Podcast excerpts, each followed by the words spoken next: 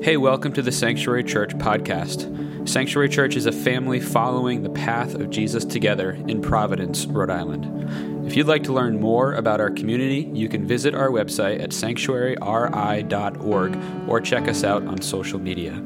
Thanks for stopping by, and we hope you are encouraged by today's teaching. Matthew 7, verses 7 to 12.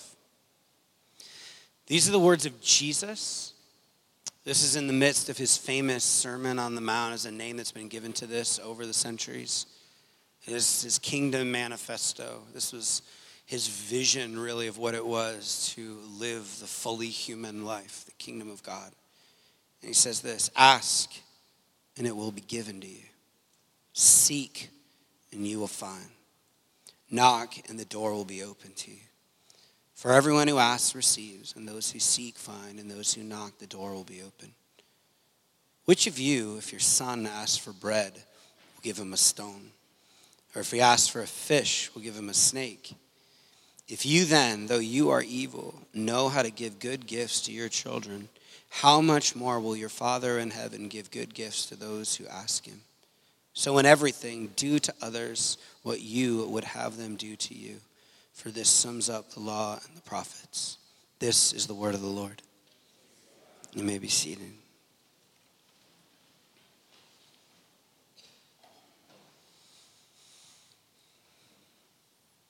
These words from Jesus um, don't need a clever new interpretation to get us off the hook. They don't need a clever new interpretation for us to be able to deal with some of the disappointment that we feel when we read a passage like this. Because some of us have been discipled, some of us have been formed by disappointment. I feel like I asked, I feel like I looked, I, I ran after you, I feel like I knocked. And we've treated the Lord like something other than He has presented Himself to us as. Maybe a genie, maybe this idea that we're asking for the right things, and we always know that we are. But there's something about this passage that demands not a new interpretation, but demands implementation. And so I, I thought it appropriate, not just because it was, you know, Father's Day. That was actually just a happenstance that we have reference to this good Father who knows how to give us good gifts. No, this is an important passage as we're taking some time to look at the person of the Holy Spirit. For those of you who are new with us, we've just been going through this long, like 16 week series called The One We Long For. And we've just been trying to get our eyes up on paying attention to the character of God the character of God the Father, the character of God the Son, the character of God the Holy Spirit. And so t- today is like a very, a very slight kind of dip or, or turn. And that there's a recognition that I have when it comes to um, uh, our community, like the people around me, is that not everyone, um, because of whether it's the way they've been beaten down by life, something about their very nature or character, something about their trust in God, are having a hard time dreaming. Anyone who like self-identify as a dreamer in the room? Really? One more time. I, I know, like, usually hand raising in church is like super lame. You're not supposed to do it. It's like preaching 101, don't do that. And then no one ever really does it. Let's try it for real, though. How many of you would self identify as a dreamer in a positive sense? Sweet. It's not the majority of people. I just, um, finished up doing this executive coaching with a, a, friend, and I quickly realized that the percentage of people who, according to this particular typology, that identify as um, pioneers, essentially visionaries, people who are future minded, is like 7% of the population, according to this made up stat. There's actually a lot of data that supports this being incredibly low. But as followers of Jesus, the importance that we are both very presently minded and future minded is like central to actually much of the way, the way of God. This is the, if you were kind of been tracking along in the service today, this is a bit of an ode again back to what we prayed about and reflected on in that Juneteenth moment. It's a recognition that we have hope because we are future minded. For the follower of Jesus, as I all too often quote Dr. King's like speech, where he's looking at the end, he's looking at the liberation of all people. He's looking at the vision in heaven of every tribe, tongue, and nation around the great table. And he says, I've been to the mountaintop, I've seen it. It's future minded. And it was in that clear vision and the trust of what Jesus has announced in the resurrection the vision that we have, if you're to believe it, I know not everyone in here is a follower of Jesus. If you're a follower of Jesus, you, you actually hold fast to this understanding that everything will be made right one day. Every tear will be wiped away, that the brokenness will be mended. All will be well. And it is exactly holding on to that image and that vision that is meant to be our greatest aid, hope, reason for joy, life, even picking up our cross, laying down our life, not being scared of death here in the present. Our ability to dream, our ability to not just simply be swept along in our cultural milieu is critical as we think about having a good way of engaging with God the Spirit, the God who is with us, reminding us of what Jesus taught, like it says in John, giving us vision and empowerment for the future. The issue is not whether we are living out of a posture of trusting God that we can go to Him and ask and seek and knock no, no. Our, our, our, our difficulty is not getting more info on how to interpret this verse or how to temper our disappointment when things don't happen that way. Our issue is with living this out. Jared Vardy says this There is a demand by the crowd to live an ordinary, unexamined, and passionless life in which God is essentially irrelevant and yet they want this life to be regarded as Christian. That's a good quote. These words in Matthew ask, seek, and knock they have to be embodied. We need to be defined as a church that does this. If I want to receive and if I want to find and I want to see doors and have doors opened, if I want to make sense of the most important things, fathers, as you have a vision for your daughters and sons today, as we have a vision for racial reconciliation in our distorted world, as we have a vision for the love and life that God has for us, if we lean into the gospel and being people who demonstrate and announce the good news that He is King, that we are saved by grace through faith, and that we can find healing and hope and wholeness here and now.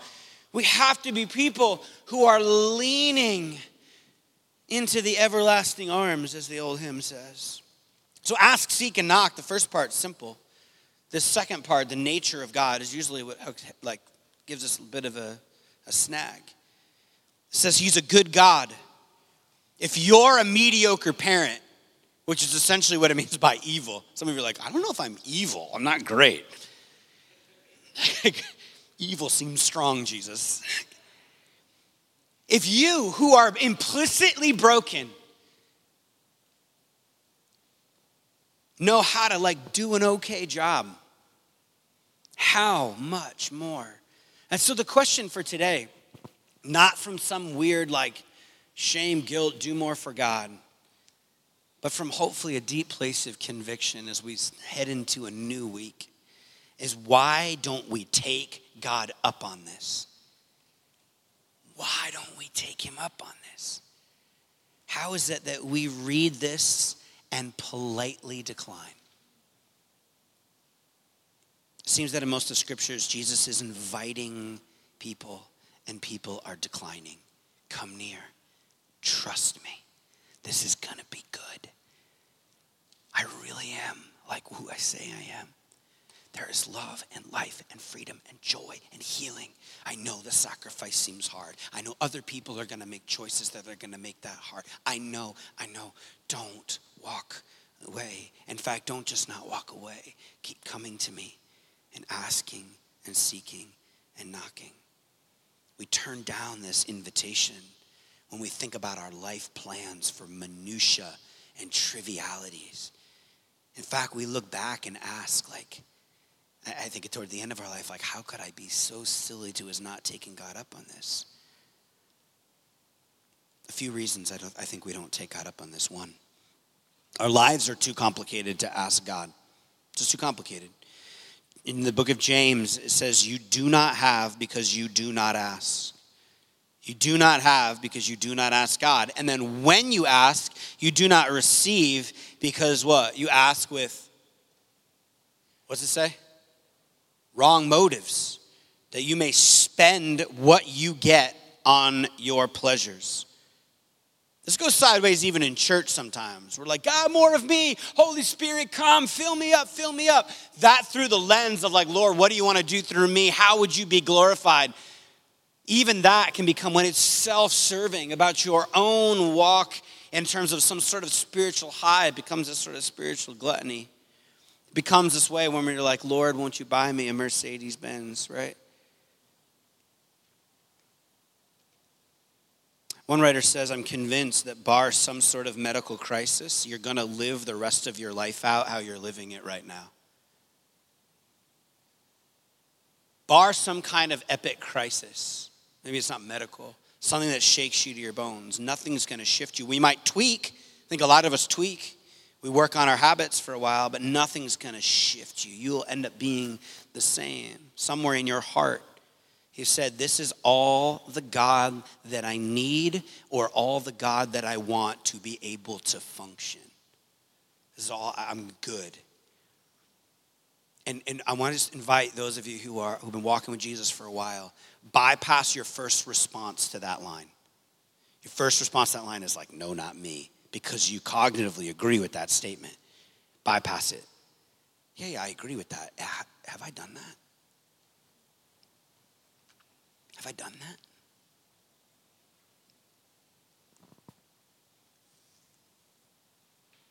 I get into conversations with people who do what uh, I do, other pastors, specifically folks that have started churches. And one of the things we try to like remind ourselves of regularly is that we can build a church based on really good leadership principles, strong habits, good systems, some basic theology and we'll probably do just fine. The problem is it will be a Christian nonprofit and not a church. Right? It's just, it's, it's, we can live our lives like that. Most of us, not all of us, I recognize that. I want to own that in the room. Praise be to God, our church has become much more diverse socioeconomically, but for the most part, this church is made up of people who have means, genuinely solid intellect. I mean, some of you are rough, but you know, just kidding. Just kidding you can do the rest of your life on your own and live out some like inch deep American dream. We know this. But somewhere in your heart, in your head, we have to push through this. Our current way of life, this is what we've been talking about these last couple of ways. Are there places where your current way of life don't line up with the promises of God? Just the simple things. I've asked the Lord that He would bring me back to the days um, where, like, I, I would like ask the Lord for a parking space. I hate that prayer so much. Follow me for a moment. When you first become a follower of Jesus, what often happens is you're just so overwhelmed and enamored with the way of Jesus, especially those that don't have any kind of background to it. And you're like, Jesus, you're here, you're by my side. And God is actually really gracious. I found this to be true. He's actually really gracious to actually like get you the parking spot to like take care of these small little things that don't ultimately matter in the larger kingdom of God is he's building your faith. But the interesting thing in that season is you are just so like Anything, anything, anything. It is like a child who asks for everything. Now you slowly begin to help your children know what to ask for as you're teaching them to walk out life in hopefully a good vision.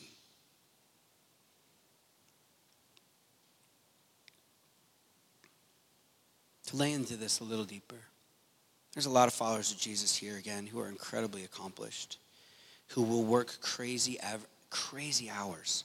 Talk to some of you. who leverage your life for what you want. And the one area I've found that people have a temptation to accept mediocrity as in your walk with God.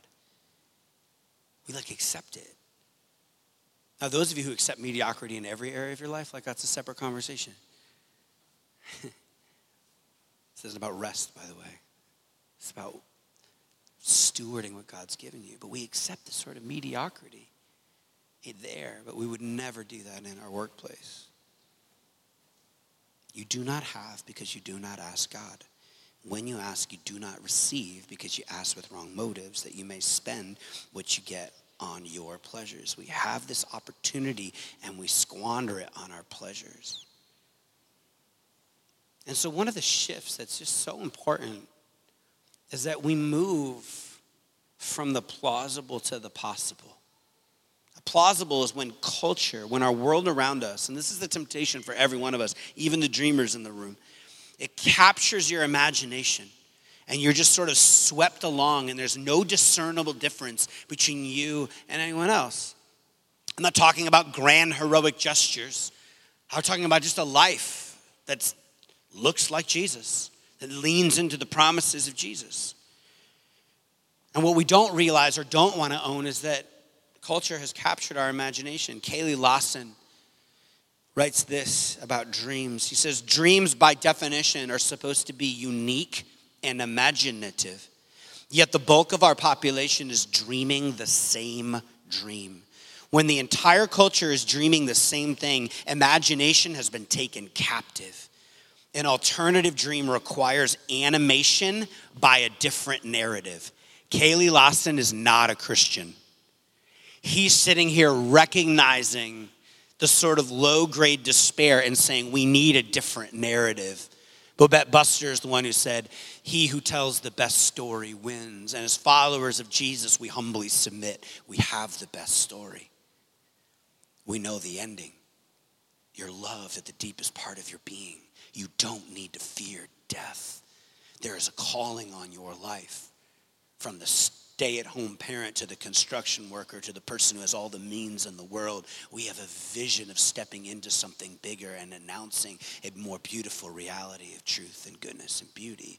An alternative dream requires animation by a different narrative. If God were to give you everything you ask for, every door would open, what would you ask for? Would it be more money? Would it be to find somebody who's awesome? Would it be around, I don't know, like having a vision around your, yeah, your income, getting a better place, have children who are really good looking, better educated because of the genetic codes that you've made. Maybe these kids do better than your friends' kids. we could like riff on this all day the, the, the, the point is we basically have Maslow's hierarchy of needs on steroids. It's possible that we are crafting and managing risks and savings and fear in such a way, again, that looks like something different than the way of Jesus.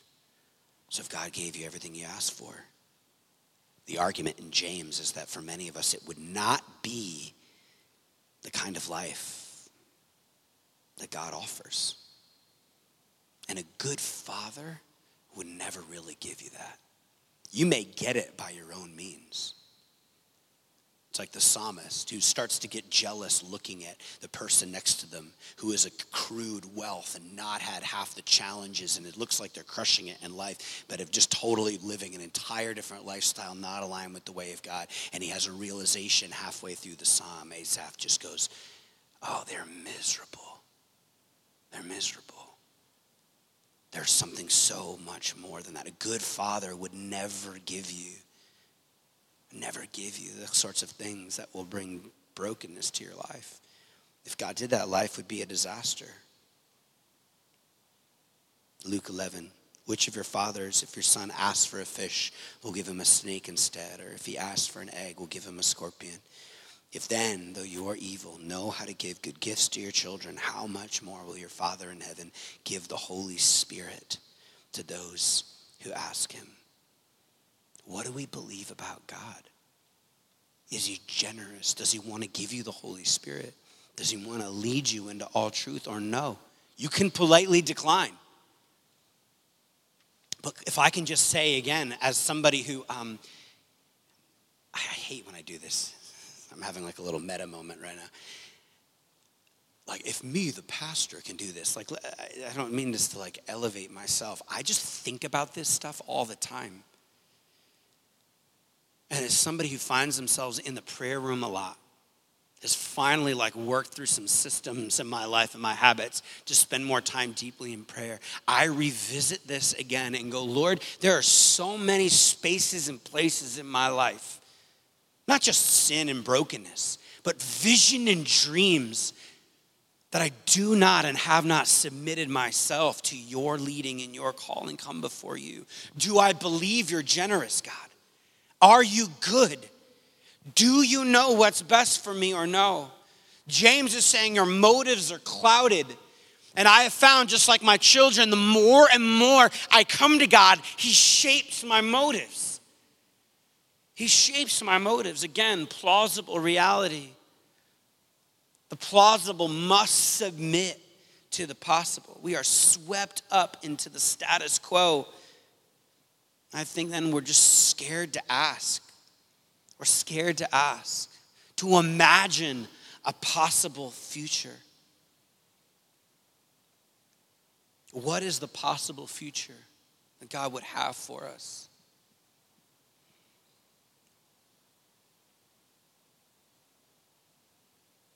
So, how do we do this? How do we become askers and seekers? Can I just be really practical for a minute? We have to seek Him. Hebrews 11 anyone who comes to him must believe that he exists and that he rewards those who earnestly seek him. Without faith, you have to believe that he's there and you have to seek him earnestly and diligently. Earnestly and diligently. Like, write those words like on your hand. Write them under your eyelids, like earnestly and diligently. I was talking to a friend recently who just found themselves so deeply struggling with their walk with God, with community, with all of it. And I'm not saying this will apply all to every situation, but it had been years and years since this person had even remotely like stepped into the flow of their church. How often are you in the Word? Know, you know, and every once in a while I'm going to get together. Do I pray? Oh, when it's a big crisis. Are you in any kind of community? No. I don't know why you're having a crisis of faith or trusting God at all. There was nothing in their life reinforcing it. And this person, in nearly every other era, area of their life were kind of crushing it. Why? They were earnestly and diligently seeking after whatever that was. God is not looking for you to earn anything, but He is not opposed to, in fact, encourages effort. Earnestly and diligently, He rewards those. There are forces that shape our life and push us into a status quo. Prayer does the opposite of that. Prayer pushes us into possibility when you've exhausted your own resources and you ask and you, you will receive and seek and you will find. For me, this is what it looks like in my mind. I just see people. I see people going to work, going in early, confessing their sins at dinner.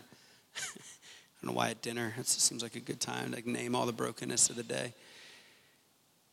Like I have this just like bringing God to the forefront of your life in every situation, not quarantined out of certain places, diligence and engagement. So, a few things to keep in mind. One, you prioritize seeking God in your schedule. Just prioritize that. If we're going to be people who have our eyes turned toward the Spirit and are open to God leading us into all beauty and truth and goodness, two, you have to survey your surroundings. You have to survey your surroundings. Be aware of how you're being shaped. Be aware of what's pushing in on you, of visions of life that you have gotten caught up in because it just makes sense. Guys, just because you're out of high school doesn't mean you don't like fall prey to peer pressure, right? You don't fall prey to the cliques.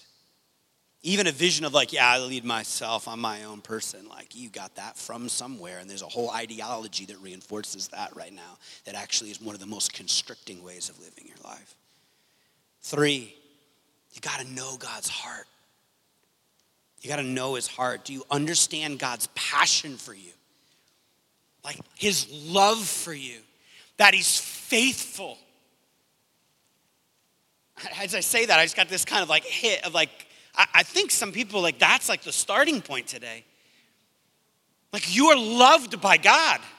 He actually loves you and he cares for you and he's faithful. And so, in a minute, when we all sing, All my life you have been faithful, there are folks in this room who will start to borderline weep no matter how many times we sing that song because it's true. They've seen it because they're looking around. They know his heart and their eyes have been up, which lead me to point number four is you've got to keep your eyes up. What in your life is not how God wants it to be? Where's the vision for the future of God's healing and wholeness? We see in Isaiah a picture of the kingdom of God laid out for us. And it looks like the, the kingdom of God, you have to know what the kingdom looks like to know it doesn't align with it. The kingdom looks like deliverance from bondage, justice, peace, joy. It looks like presence, healing, and it looks like people finding home. Just go through Isaiah 40. We need to know what God's will is and what God's heart is for us. He wants to see us delivered. He wants to see us walk in peace. He wants to see us like walk in joy. For those of you who like maybe were a little bit, and I understand like, oh, that's a little unorthodox, the little dad joke thing. Like, like, bro, this is the joy of the Lord. Like, I'm, I don't know about you, I'm like happy to be alive. I'm happy to celebrate fathers. Like, why wouldn't we put this here? Right? Why wouldn't we have like like boxed silly moments next to like heartfelt Juneteenth moments. Like, why wouldn't we seek on a Sunday morning to experience the full range of life? We have to know God's heart for us is to experience the ache, experience the ache of recognize liberation hasn't fully come to our black brothers and sisters. We have to experience the great joy of fatherhood and goodness.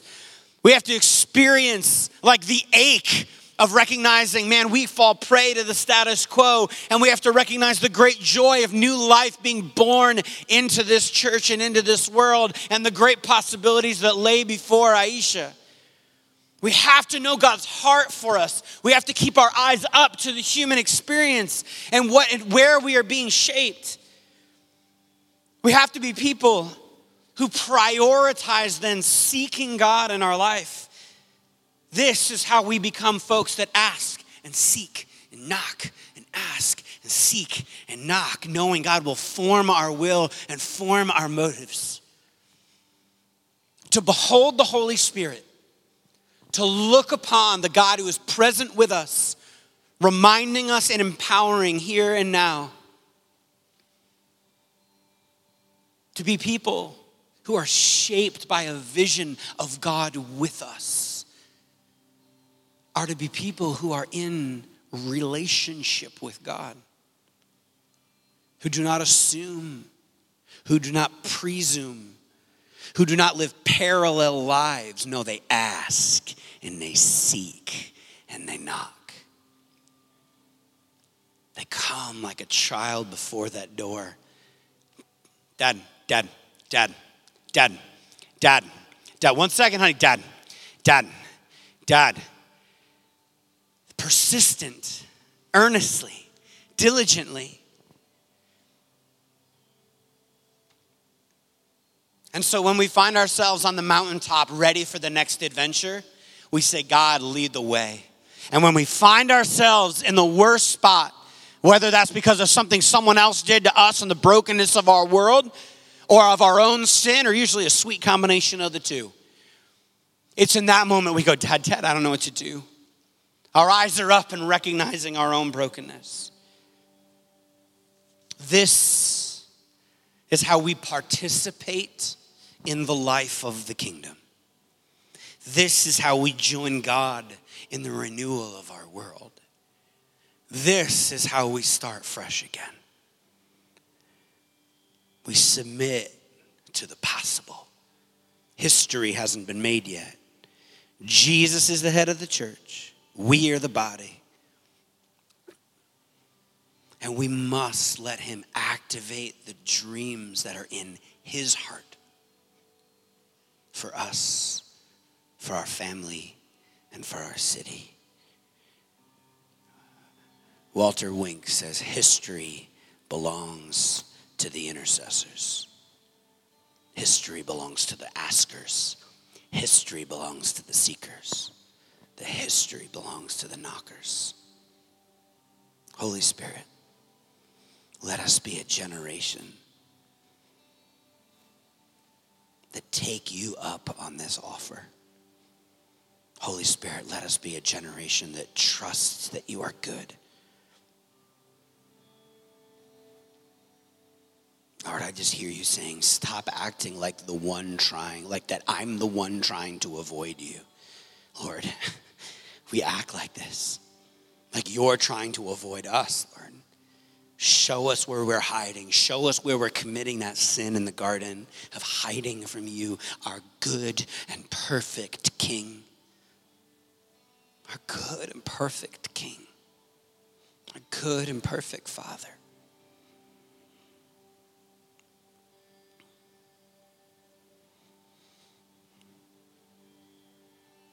Family, before we close, I want to invite us to take a moment to dream.